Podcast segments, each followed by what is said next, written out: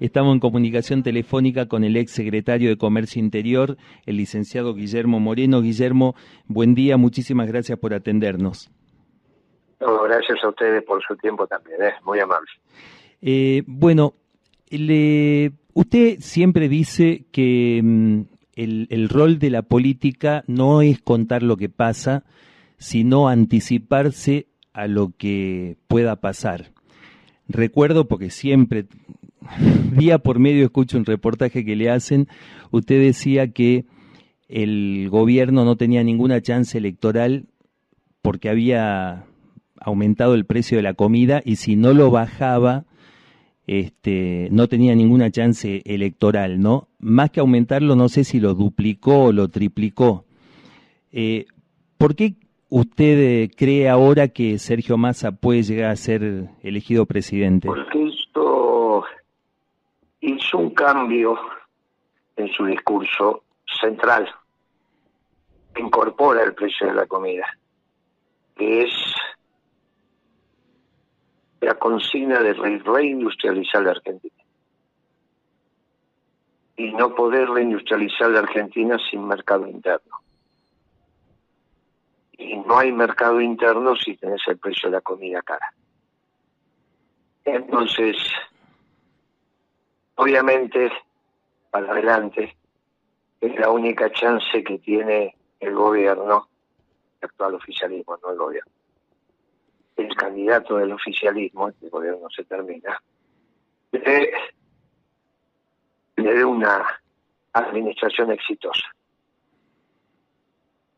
No hay otra alternativa. Entonces no se da de bruces con lo hablado, en tanto y en cuanto enfrente, ninguno de los dos candidatos que tuvo en la, en la general planteaba la reindustrialización, él tampoco, pero en el discurso triunfal del domingo a la noche estuvo en condiciones, tuvo la virtud, tuvo la audacia de decir voy a reindustrializar la Argentina. Tuvo dos audacias. La segunda fue decir que se iba a ocupar personalmente del tema de la seguridad. O sea que también creo haber hablado con usted, habiéndole dicho a aquel que no diga que se va a ocupar de la seguridad de su pueblo, va a ser muy difícil que pueda ganar. Cuando mi ley está diciendo que lo va a delegar en la fuerza de seguridad, que la seguridad es un problema de la fuerza de seguridad, eso es un error garrafal. La seguridad es un problema político, se tiene que ocupar la política, se tiene que ocupar el presidente. Bueno, entre esas dos visiones, me parece que debería haber, eh, el candidato, debería tener el actual candidato oficialista chances superiores al de la oposición. Bien. Eh, usted también ha dicho en reiteradas ocasiones que este gobierno fracasó rotundamente, que es un desastre lo que está pasando, y creo que esto lo sienten en la piel todos los argentinos porque la concepción del presidente es socialdemócrata. Dicho él por él mismo, el famoso tema de decir que es un liberal de izquierda, que bueno, sería lo contrario de lo, sería algo parecido a los de los demócratas en Estados Unidos, ¿no? Este, y, él, eh, ahora, ¿usted cree que Sergio Massa no es socialdemócrata o no es neoliberal? yo no sé qué es Sergio Massa, ¿usted sabe?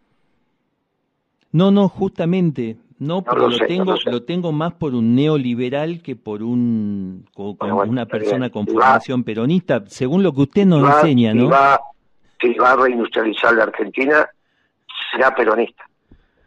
¿Qué es? No sé. Usted me preguntó qué es. No lo sé. Si va a reindustrializar la Argentina, es peronista. El único, el único gobierno que puede reindustrializar la Argentina es un gobierno peronista si él lo hace, es O sea que el cambio de posición suya, y esto lo respeto por supuesto, se basa en la sola declaración de Sergio Massa de ese día domingo. O sea, usted no tiene ningún argumento, digamos, no tiene ningún argumento objetivo, pero dice, bueno, creo que puede llegar a ser. Quiero más, fue lo que dije. Prefiero creer, dije. Precisamente dije, prefiero creer. Claro, elijo creer, la famosa frase. Claro, claro, bueno, elijo creer. Si la quiere hacer en consonancia con la de la selección, Es esta, elijo, elijo creer. Sí, sí, sí. Bueno. No, eh, elementos objetivos no hay ninguno, ¿no? Ninguno. Por eso está, está en el elegir creer. Ahora, es un balotaje. Es un balotaje. ¿Está bien? Imagínense que Milei no tiene ninguna posibilidad de Argentina. Él dice Al que contrario, no cree en la industria nacional, ¿no? no cree ni siquiera en las fronteras, no cree en las patrias, no cree en los pueblos. Es un anarcocapitalista, o era un anarcocapitalista. Ahora puede ser lo han coacheado. que ese revolucionario que, se hace, que era Milei también dejó de ser revolucionario, con lo cual tienen un problema los jóvenes que lo acompañaban. Los Bueno. jóvenes que lo acompañaban tienen un problema. Porque los jóvenes que lo acompañaban creían en esa revolución, imposible de realizar, pero bueno, en, en- en un, en, en- determinada, en determinado momento de tu vida es obvio que vos preferís la revolución, cualquiera sea ella, y el único que estaba planteando la revolución era Milei. Ahora casi que es un muchacho del sistema. Y es muy difícil ser la oposición, para ser la oposición tiene que ser del sistema, por eso la oposición va a ser Macri, que bueno, está quedando claro que es el que conduce. Correcto. Con lo cual de Milei está quedando en su pensamiento profundo poco y nada.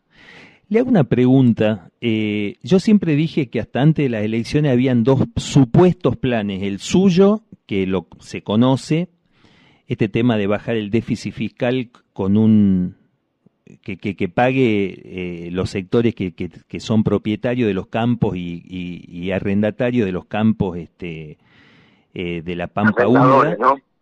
Arrendadores. de la Arrendador, zona ah, de la perdón, arrendadores, perdón, de arrendadores. la lo que- zona de la zona núcleo de la Pampa Húmeda. Claro, Sí, como. Esper, por ejemplo. Usted siempre dio el ejemplo ese, ¿no? Eh, claro, sí, sí, sí. Este, el único que planteó cómo bajar contra el un déficit bono que le un- contra, un bono, que le sí, daría. sí, sí, este, para no bajar las retenciones.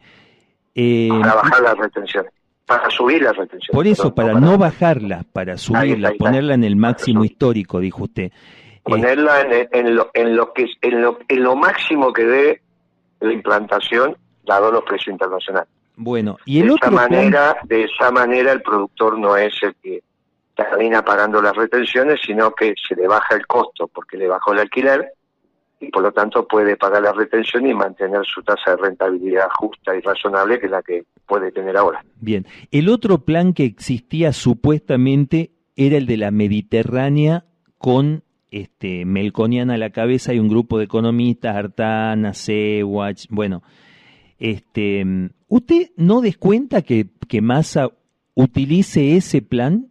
Porque ya han salido a Bueno, aclarar sí, ellos. ¿no? Que han dicho, bueno, y Si si... es el plan, si es el plan de Melconian, que es un chanta, no va a reindustrializar.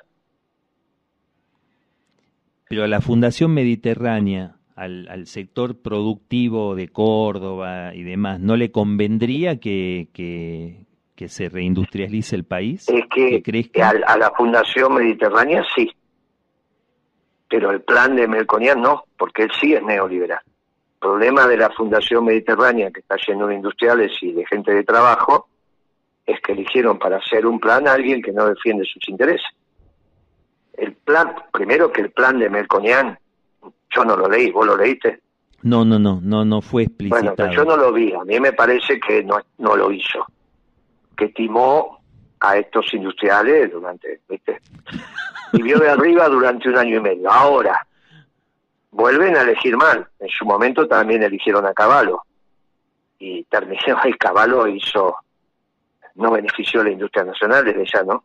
No, por Eh, entonces, bueno, bueno, se vuelven a equivocar. Una cosa en los intereses de los fundadores de la Fundación Mediterránea y de los nuevos socios que puede tener, y otra cosa, los economistas, o en este caso, en, en Melconian, que cuando uno lo escucha hablar no es un hombre de la producción, ¿no? Mucho menos de la industria. Usted no descuenta, usted entonces, eh, ¿a quién le gustaría, o usted quién piensa que, por, por ejemplo, Roberto Labaña está en condiciones de hacerse cargo del Ministerio de Economía? No lo sé, eso es una libertad que tiene que tener el primer mandatario. No, no, no, pero le digo el- por el- su opinión. Que, eh, ¿Usted Me- cree no, que Labaña puede ser? No sé si, no sé cómo está él, hace rato que no hablo. No, sería, si es el Labaña que conocí en el 2003, podría, pero bueno, pasaron 20 años. Usted lo propuso en algún momento como, como candidato a presidente, ¿no? Del peronismo. De transición, de, no, no, no, de transición. En el año 18 propuse un gobierno de transición. En el año 18.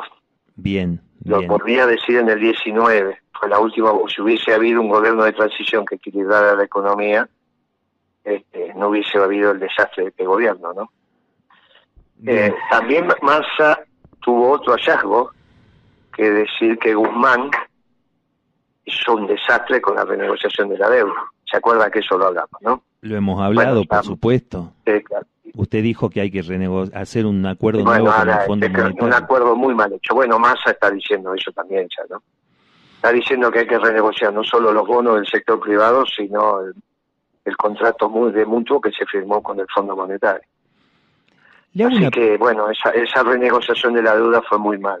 Le hago una pregunta. Producto de la inexperiencia y de que no hubo suficiente aptitud desde el presidente e incluso la vicepresidenta para analizar lo que estaba firmando su ministro de Economía. Bien, ¿usted cree que Cristina no va a influir? Porque usted la responsabiliza en primer lugar a Cristina por el fracaso del, del, del, gobierno de Alberto Fernández. ¿Usted cree que en este momento no?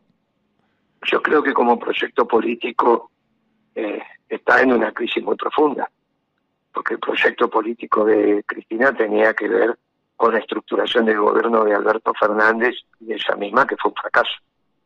La, propia candidatura de Massa es la expresión de ese fracaso, ¿no? Correcto, correcto. Eh, Guillermo, y, y, a ver, usted planteaba aquel, aquella solución que es Usted, dice que tenía una, ya lo había hablado hasta con gente de la, de, la sociedad rural, que ellos tenían conciencia de que eso podía ser. ¿Eso hoy está vigente? ¿Está esa posibilidad? Y hoy es, la única solución que hay. Si usted no baja el precio de los alimentos básicos, de lo que se llama la canasta popular, los bienes salarios, como lo quiera llamar, no hay manera de que haya mercado interno masivo y que haya desde la concepción peronista, trabajo para todos a través de la industrialización. El otro vector es que tiene que haber energía abundante y barata. Y barata. Si esos dos vectores no se alinean, no es posible reindustrializar la Argentina. Naturalmente eso en un contexto de superávit fiscal primario y de superávit comercial, ¿no? Hay que ordenar la macroeconomía sin ninguna duda. Si no, todo lo que se hace con una economía Claro, con el desastre que tenemos acá, que usted lo ha dicho cien veces, no tiene ganas ni de hablar de ese tema. Usted dice, esto, esto es un desastre total. Digo, con este déficit fiscal, con este problema de las LELIX, eh, ¿se le ocurre tirarnos dos líneas sobre qué se puede llegar a hacer? Porque usted lo que dice, a ver, industrializar, sí, con energía barata, sí, pero con un déficit fiscal que no, no sé si está en el orden de los 8 puntos del PBI, de los 10 puntos, de los 15. El fiscal total está por encima, sí, exacto. Por eso le digo. Está más en ese entorno que acaba de decir al final. Por eso hay que equilibrar ese tema. Eh, pero ¿cómo se hace sin devaluar, por ejemplo? no, pero es que la devaluación no influye en el déficit fiscal. En todo caso, eso influye en el déficit comercial. ¿O no? En el superávit comercial. O sea que no, mezclemos los temas porque si no se, se desordena el análisis. Bueno, a ver. Eh, eh, hay que resolver el tema de la LELIC. Naturalmente, eso hay que terminarlo. Hay casi 10 puntos de déficit fiscal en términos de intereses que paga el Banco Central, que técnicamente se llama cuasi fiscal, pero que se suma al déficit fiscal y al déficit fiscal total. O sea que se llama clasificar para explicar que lo hace el Banco Central, pero finalmente el dueño del Banco Central es la Secretaría de Hacienda. El Estado, claro. sí, claro. La Secretaría de Hacienda, concretamente la Secretaría de Hacienda. Entonces, eh, este, el Estado son los tres poderes. En este caso es el Poder Ejecutivo, el dueño del Banco Central, a través de la Secretaría de Hacienda. El Estado, a su vez, es el Poder Judicial y el Poder Legislativo. ¿Está bien? Bien estos no son dueños del Banco Central. El dueño del Banco Central es la Secretaría de Hacienda en representación por delegación del presidente. Como el Poder Ejecutivo es unipersonal, es el Poder Ejecutivo. Correcto. Eh, bien. Después, le, después le digo por qué le desordené la, la, explicación, pero continúe, continúe con el tema del déficit fiscal, que es lo que nos, nos preocupa mucho, el tema del cuasi fiscal. ordenar, ordenar el tema de las LELIC se puede ordenar técnicamente, obviamente es, es una situación que hay que encarar, no se puede tener... ¿Sin corralitos, sin plan Bonex? No, sí, lógicamente, sin ninguna de esas tonterías. Eh, y después se puede, hay que ordenar el tema del tesoro con las retenciones, no hay, y obviamente la ley de arrendamiento y el bono correspondiente. Eh, la ley de arrendamiento compensada, que es la propuesta que usted bien desarrolló, que nosotros hemos sintetizado. Con eso alcanza el equilibrio, porque usted tiene de 8 a 10 mil, a 12 mil millones de dólares por año, de acuerdo a donde estén los precios internacionales, ¿no? Sí, Entonces está en condiciones. Quizás de arranque le falte un punto, dos puntos, pero eso se puede financiar en el mercado de capital. Usted imagínense que si arranca de 15 y, rápidamente llega a un déficit de uno o dos puntos, eso, eso es perfectamente... Sería un milagro, eh, Guillermo. ¿Usted cree que técnicamente no, porque 10 puntos, no, 10 puntos son del ELIC. 10 puntos son los del ELIC. Y, y usted rápidamente con, con los precios que hoy tiene en el mercado internacional, 10 mil millones de dólares de piso recauda plus de retenciones. Plus, le estoy diciendo, es plus. Para dedicar a, honrar los compromisos de la deuda, fundamentalmente los intereses, ¿no? Entonces, está esto rápidamente puede puede usted quedar con equilibrio fiscal. Obviamente, esto tiene que ver el contexto, pero el mercado argentino absorbe un déficit total, total de dos puntos, no hay ningún inconveniente. ¿Sabe que, eh, esto lo puede lo puede absorber con compromisos, obviamente, de, resolverlo en el periodo siguiente usted descuenta que esto tendría que ser con un acuerdo con la sociedad rural, que a mí me cuesta creer que Massa lo quiera hacer y que la sociedad rural. Bueno, usted, dice que ya, tiene todo el derecho, usted tiene todo el derecho a no creer y también a no plantear ninguna solución, porque no puede votar a mi ley, no le cree a Massa. No, no, no, no, yo, pienso votar en blanco, no se preocupe. Como usted votó no, bueno, por eso no es, pero no es, pero no es solución. o sea, no le, eso, amigo, ya me di cuenta que iba a votar en blanco. Correcto. Eh, ya estaba claro, no, no dije que iba a votar a mi ley. A mi ley no lo va a votar. No vota Massa, vota en blanco o no va a votar. Ahora, eso yo dije, usted no aporta ninguna solución. O sea, el usted no creer no aporta solución. Esta es esta es la realidad. Ahora, es que... llega un momento, llega un momento en que cuando uno de los candidatos va, balbucea, vamos a poner la palabra. Correcto, una ni solución. es una propuesta, balbucea. ¿Está bien? Son títulos de que va a reindustrializar, a diferencia suya, yo elijo creer. Usted me puede decir, bueno, lo, lo suyo es muy querendón. Sí, somos así, los peronistas somos así. Somos querendones. Eh, ¿Está bien? Prefiero creer. Bueno y usted prefiere no creer. Está perfecto, yo no lo, no lo puedo convencer de preferir creer. Es como que yo lo quiera convencer de la existencia de Dios. Es un dogma de fe. Entonces, en este plano estamos, usted me dijo, ¿hay alguna condición objetiva? Ninguna. Prefiero creer, yo le di las razones. Este, Guillermo. Para mí no siempre me domina la razón, porque los peronistas somos una mezcla de cuerpo y alma, entonces a veces el imperio de la razón tampoco te lleva al conocimiento pleno. ¿Está bien? Correcto. A vos en este caso, en esta elección, en esta decisión tuya de votar en blanco, te domina la razón. No podés mirar porque sabes que las políticas son imposibles y no le crees a más. Entonces votás en blanco. Perfecto. Pero es un análisis puramente racional. En mi caso, que en esta elección no me domina únicamente la razón, porque ya mi experiencia indica que no necesariamente esto te lleva a decisiones correctas, prefiero creer, pero no te puedo convencer a vos. Voluntarismo. Sería un, buen voluntarismo, aclaro, no, no, no lo estoy criticando. No, voluntarismo, voluntarismo es tratar de hacer las cosas sin que las condiciones objetivas estén. Por ejemplo, que ahora te tires por la ventana y quieras volar. Eso sería voluntarismo. No, no, en esto es deseo, esperanza, querer, es a futuro. Es fe, No es voluntarismo. Voluntarismo es hacer las cosas cuando la realidad te dice que no se puede. Bien. Guillermo, ¿sabe por qué le mencioné lo del déficit comercial? Porque siempre se habla de la deuda del Estado con los importadores. De... Le, le hago una pregunta cortita, una línea, dígame. Si nosotros sacásemos este sistema de que usted al que vende le paga un dólar y al que compra le paga otro dólar y todo pasa por el Estado. Si las empresas, por ejemplo, para comprar pudiesen comprar directamente y para vender pudiesen vender directamente con un control del Estado sobre, la, sobre las magnitudes, por supuesto, sobre los impuestos que se deban cobrar, ¿ese sistema no sería más sano que el que tenemos ahora?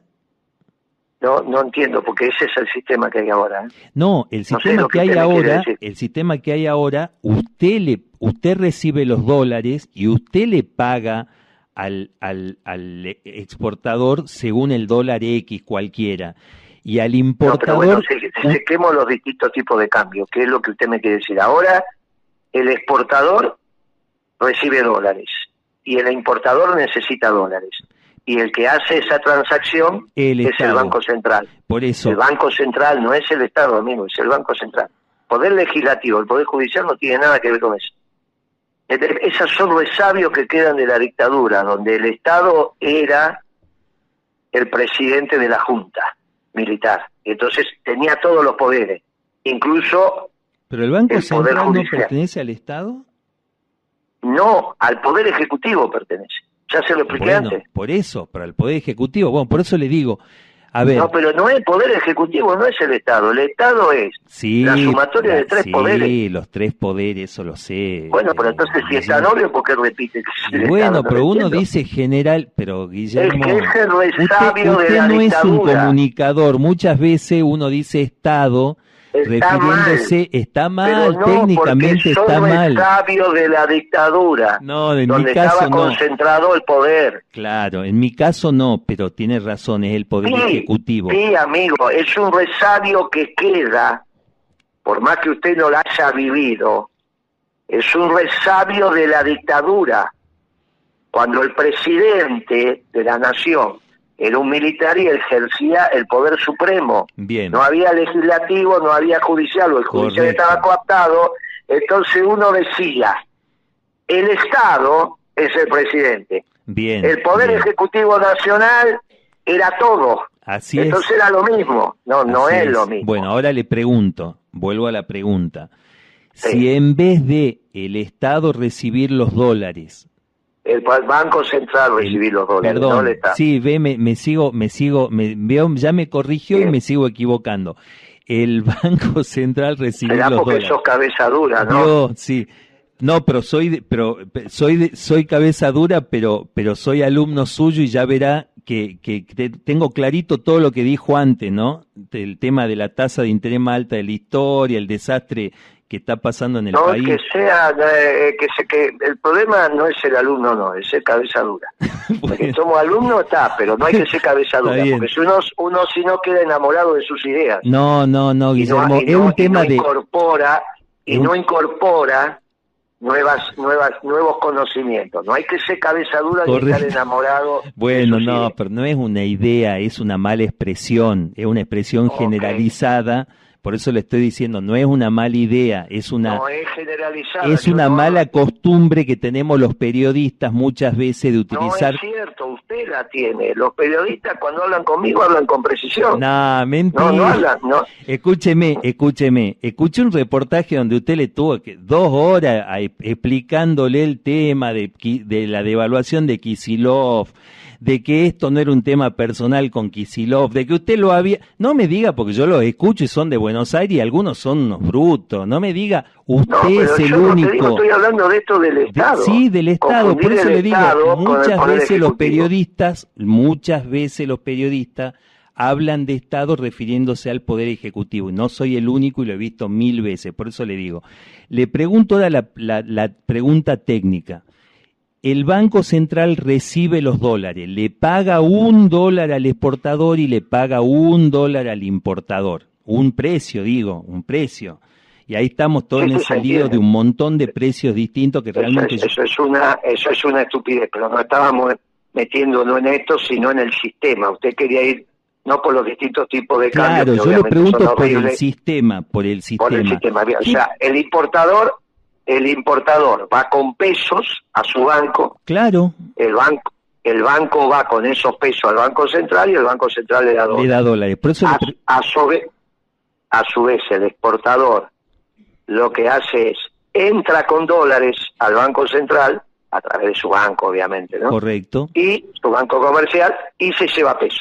correcto. Ese es el sistema que Es- funciona. bueno, ahora le- la pregunta iba ahí, apuntada a eso.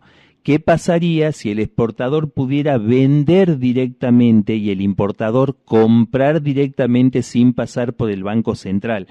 Eso no Pero esto es lo que hace hoy, amigo. Esto es lo que hace hoy. Por eso hay un mercado único de cambio. Eso es lo que hace hoy. Pero ¿cómo un El mercado, único de cambio si usted al exportador Pero le pasa paga... que no es el importa, amigo, a ver si se- nos entendemos. Sí, sí, El explíquelo, mercado explíquelo. único de cambio es eso, nada más que usted tiene un comisionista que le hace el trabajo, que es el banco. Porque no va a estar usted diciendo oferta estos dólares a ver un importador que venga, eso es ridículo, ¿está bien? Entonces hay un mercado, el mercado único de cambios, es eso que usted está señalando. Bueno, pero no hay mercado único de cambio actualmente, porque al exportador Bueno, eso paga- ya se mete usted no en el sistema, sino en los tipos de cambio, y eso es una payasada. Es cuántos pesos te dan de acuerdo a la actividad que vos tenés por los dólares que llevas Exacto. los dólares que compras. No, está bien, eso, eso no significa que no haya un mercado único de cambio. Lo que hay es precios distintos de la mercancía. Bien, Pero el correcto. sistema que vos estabas sugiriendo es el que se usa hoy. Lo que pasa que no va el exportador con su bolsa con dólares al mercado y dice, che, tengo estos dólares, ¿cuánto me pagan? Hay un sistema a través de lo, para que se entienda, de comisionistas. ¿Quiénes son esos comisionistas? Los bancos. Entonces, el banco tiene múltiples clientes. Clientes que exportan y clientes que importan. De ahí saca su posición Bien. va al mercado y dice, a ver otro banco, vos tenés a favor dólares, en contra dólares, vamos a definir un precio. Definen un precio. En ese mercado interviene el Banco Central, también ofertando y demandando. Bien. Y regula el precio, porque es el ofertante y el demandante más importante. Como define el precio, si hay más oferta que demanda, pone para que el precio no sube. Y si hay más demanda que oferta, compra para que el precio no baje. Correcto. Eso es lo que se hace todos los días. Pero Lo sería bueno que sea con el mismo precio, con el mismo precio para todo, para que no haya el lío que hay hoy. Bien, Eso es, ese, ese no es el sistema. Vos estabas explicando el sistema. El bien. sistema que vos explicaste es el que está. Ahora, a su vez, ahora en un mamarracho que viene de hace muchos años, dice, a ver, si vos sos petrolero, te doy 525 para cuando vendés. Y te vendo el dólar a 350. Bueno, ese es un mamarracho. Eso, de acuerdo a la actividad. Si tenés ojos celestes, si sos Sí, alto, sí, si sos sí, petizo. correcto. Y y- ahí también está la corruptela, ¿no? Ahí también está la bueno, eso, corruptela. pero estábamos hablando del sistema. Bien. El sistema que vos estás diciendo es el que se hace. ¿Cómo logra Guillermo, por último, este, energía abundante y barata? eh, Como ya lo hicimos, hay que hacer costos de la energía. Ah, sí, sí, sí. Porque, eh, Ese es un caso típico. Aranguren salió esta semana otra vez a explicar que el barril de petróleo internacional, bla, bla, bla, y que por lo tanto el litro de combustible tiene que estar 800, 900 pesos. Ahora él dice eso sin hacer costos. Y yo la única diferencia que tengo con Aranguren es, estoy de acuerdo, pero vamos a hacer costo. Porque el barril de petróleo en la Argentina no vale 85, 90, 95 dólares. El costo del barril de petróleo son 35 dólares. A eso hay que sumarle la tasa de ganancia del capital total empleado para hacer ese barril de petróleo, que significa encontrar el petróleo y sacarlo. Y agregarle a su vez los costos de toda la cadena de transformación del petróleo en, en derivados, esto es nafta, etcétera, etcétera, y la logística que implica hasta una estación de servicio. Es muy fácil de calcular, es un cálculo contable. Y ahí te sale el precio. Pero cuando usted dice que tiene que ser barato, está, yo presumo, o el que lo escucha presume, que el Estado debería subsidiar en algún sentido, o que en la ecuación económica por ahí cabería subsidiar justamente porque No, yo no digo eso, te digo hacer costos. Cuando vos ¿Cómo va a ser barato si en todos lados es caro? Usted dice que... No, no es caro en todos lados. Si vos vas a Arabia Saudita es regalado. Vos vas a Venezuela, vos vas a Arabia Saudita es regalado. No, ¿quién te dijo eso de que todo es caro? en la Argentina yo tuve el precio mucho más barato que, que está ahora, en términos proporcionales, ¿no? Obviamente. Sí, sí, claro, claro, claro. ¿no? ¿Cómo vas a pensar? En Estados Unidos hoy debe ser más barato que acá. El gas en Estados Unidos, cuando Galucho firmó el acuerdo con Chevron, era en Estados Unidos era 2,50, 2 dólares con 50, el millón de BTU. Y acá Galucho firmó 6,50. No, no, no, no, tú, está bien lo que estás diciendo. Es caro en China, ponele. Claro, y se podría, caro en Italia, en Alemania. Bien, y se podría, por ejemplo, bajar el precio de, de los servicios domiciliarios, por ejemplo. Claro, y lógico, tenés que bajarlo. Es obvio que lo podés bajar. Cuando vos bajás el costo, porque lo calculás, y el precio de venta de la energía fósil, después toda la matriz energética baja. Toda la matriz. ¿Y usted cree que estamos acá pagan subsidios sin hacer costo, no se entiende por qué pagan subsidios. Así es. Bueno, entonces, bueno, entonces si no haces costo, no sabes si es caro o barato. Yo te digo que haciendo costos, como la Argentina no es un país petrolero, pero es un país con petróleo, que tiene suficiente petróleo y gas para abastecer su aparato productivo, la ventaja competitiva de la Argentina pasa por los dos vectores que te señalé, el precio de los alimentos y el precio de la energía. De los alimentos básicos estamos hablando. Em, por último, eh, hasta Milei alguna vez dijo que usted sabía muchísimo de economía, usted lo recordará, no sé si se lo dijo usted, pero yo lo escuché decirlo. Eh, ¿Por qué no lo convocan, Guillermo? ¿No hay una posibilidad de que una persona con tanta experiencia, por lo menos para los que conocemos esto esta, esta mitología de la pistola en la mesa y todas las estupideces que se han dicho sobre su gestión, eh, siendo usted un hombre que conoce tanto el sector empresario, que conoce el sector productivo, creo que como pocos, eh, ¿por qué no lo convocan? ¿Por qué no, no, no, Alberto Fernández? Cada, cada, cada presidente, cada presidente tiene que convocar al equipo donde se sienta cómodo hecho con Alberto Fernández, lo hice el primer día, eh, eh, él no estaba apto para este cargo, no podía trabajar. Eh, con Massa, ciertamente no hemos dialogado, hace mucho tiempo que no dialogo, el último diálogo que tuve fue con su señora. y la verdad que no, no es mi vocación participar en el gobierno. obviamente un hombre de la causa siempre está a disposición, como estuve en su momento con Kirchner, cuando Debido me lo pidió, fui por 60 días y me quedé 12 años. Entonces, eh, cualquier militante de la causa está a disposición, pero esto no es un problema de nombres, es un problema de política. Y bueno, si la política está bien enfocada, los nombres no son los relevantes. Son secundarios, sí, bueno, pero si todos enfocan todo mal todo el tiempo, entonces uno tiene que pensar en que debe haber gente que enfoque la cosa distinta porque venimos de 12 años. lo importante, lo importante es que Massa haya dicho que va a reindustrializar. Después puede no cumplir, y usted tiene razón. Y entonces la próxima conversación que tengamos allá por abril, mayo del año que viene, usted me va a decir, ¿ve que no cumplió? Y yo le decía, tenía razón, pero yo prefería creer. Prefería creer. ¿Está bien? Ahora, la realidad es que que vos no creas no te hace bien te hace más feliz creer que no creer. Así que en función de tu felicidad hasta individual, yo te diría que votes a masa. Total, para decir, me equivoqué, creí y no cumplió, tenés tiempo. Total, vas a estar igual que ahora. Lo otro es ser demasiado racional y te perdés la mitad de la vida. Te mando un abrazo grande y gracias por tu, por tu tiempo. Un privilegio hablar con usted. Muchas gracias. Hasta luego.